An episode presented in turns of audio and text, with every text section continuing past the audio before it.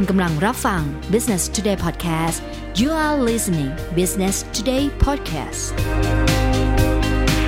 รายการ Money Care จากคอลัมน์หนังสือพิมพ์ Business Today เรื่องโดยขวัญชนกวุฒิกุล ลงเสียง อัญชลีพยัคฆโส วันนี้ค่ะเราจะไปดูเรื่องของการบริหารเงินนะคะ ด้วยสูตร 5 ต่อ 3 ต่อ 2 ค่ะ ซึ่งถือว่าสูตรที่ดีที่สุดนะคะสำหรับการบริหารเงิน ไม่ว่าจะเป็นปีที่เศรษฐกิจขยายตัว 5%หรือ 3%รวมทั้งโตต่ำกว่า 3%แบบที่เราอาจจะต้องเผชิญ ซึ่งน่าจะเป็นสูตร 5 ต่อ 3 ต่อ 2 นั่นเองค่ะ ใครที่เคยติดตามเวลาที่ที่ฉันนะคะ ได้ไปพูดหรือแม้แต่เคยเขียนลงไว้ตามหนังสือหรือว่า Pocket Book ก็คงคุ้นเคยกับสูตร 5 ต่อ 3 ต่อ 2 ที่ว่านี้ นั่นก็คือ เมื่อเรามีรายได้ 10 ส่วน ให้แบ่งออกเป็น 3 ส่วน ส่วนแรก 50%สำหรับใช้จ่าย ส่วนที่ 2 30%สำหรับชำระหนี้และส่วนที่ 3 อีก 20%สำหรับใช้ออม ถ้ามีรายได้เดือนละ 10,000 บาท ก็ใช้จ่ายในชีวิตประจำวันได้ครึ่งหนึ่งของรายได้ นั่นก็คือ 5,000 บาท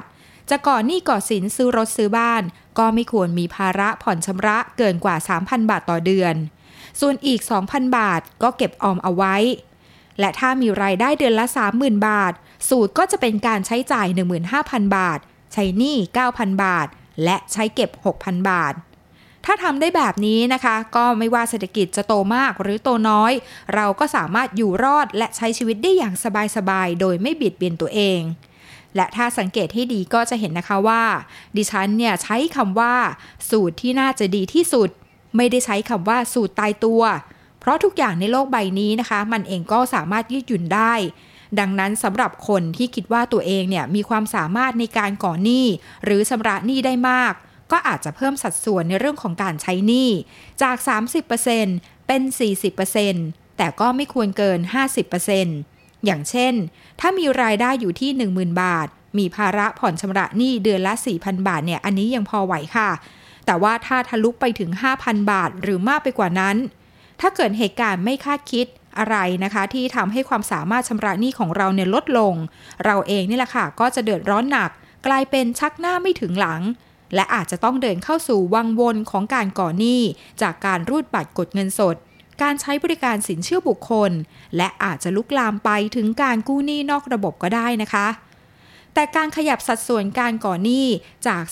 30%เป็น 40%ของรายได้ ก็ต้องมีข้อแลกเปลี่ยนค่ะ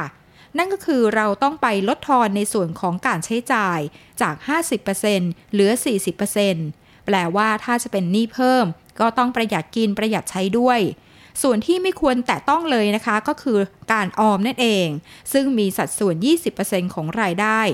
เพราะส่วนนี้ค่ะจะเป็นส่วนที่สร้างวินัยทางการเงินให้กับเรา และก็ยังเป็นส่วนที่เราสามารถนำไปแสวงหาผลตอบแทนเพิ่มขึ้น จากการลงทุนได้อีกด้วยดังนั้นสูตรของการบริหารเงินจึงสามารถยืดหยุ่นได้ จะเป็น 5 ต่อ 3 ต่อ 2 ใช้จ่าย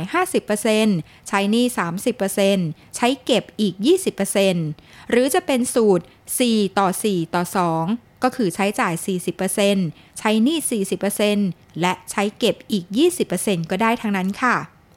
และอย่างที่บอกไปแล้วนะคะว่า ส่วนการใช้เก็บ 20%นั้นเป็นส่วนสำคัญเลยทีเดียว เพราะเราจะกะเกษียณสุขหรือไม่สุข ก็ขึ้นอยู่กับการบริหารเงิน 20%ของรายได้นี่แหละค่ะ เนื่องจากเงินส่วนนี้ต้องอาศัยวินัยในการเก็บออม และต้องอาศัยความรู้ในการแสวงหาผลตอบแทนที่เพิ่มขึ้น เพื่อรองรับกับเป้าหมายทางระยะสั้น และระยะยาวของเราและก่อนจะเริ่มนำเงินไปลงทุนเพื่อแสวงหาผลตอบแทนนั้น เราเองจำเป็นต้องการเงินสำรองสำหรับเหตุฉุกเฉินไว้อย่างน้อย 6 เท่าของรายจ่าย ถ้าในแต่ละเดือนเราคำนวณรายจ่ายทั้งหมด ไม่ว่าจะเป็นค่าบ้าน ค่ารถ ค่าน้ำ ค่าไฟ ค่าโทรศัพท์ ค่ากินค่าใช้